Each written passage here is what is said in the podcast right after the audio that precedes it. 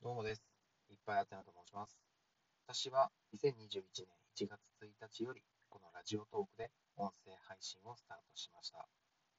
私が今ハマっているものは文字配信でございます。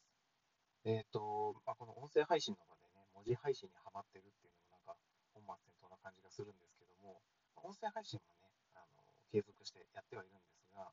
文字での発信っていうのも私は時々やっていて、ただね、あの本当に文才もないし、学もないんで、書いてる文章はまあ、拙いものばっかりなんですけども、実はこっそりとね、あの去年、2020年の夏ぐらいに、一本小説も書いたんですよ。はい。あのあんまり、あのは流行らなかった、流行らなかったっていうか、そんなに反応はね、なかったんですけど、あの一本書き上げたりもしました。で、あのお話を考えたりするのも、実は子供の頃から結構好きだったんですよね。うん、なので、今後もね、自分のその文章力を高めていくためにも、鍛えていくためにも、文字配信っていうのは、え、ちょっとずつ続けていこうかなというふうに思っています。でちょっとね、そういうのもあの今後できたら、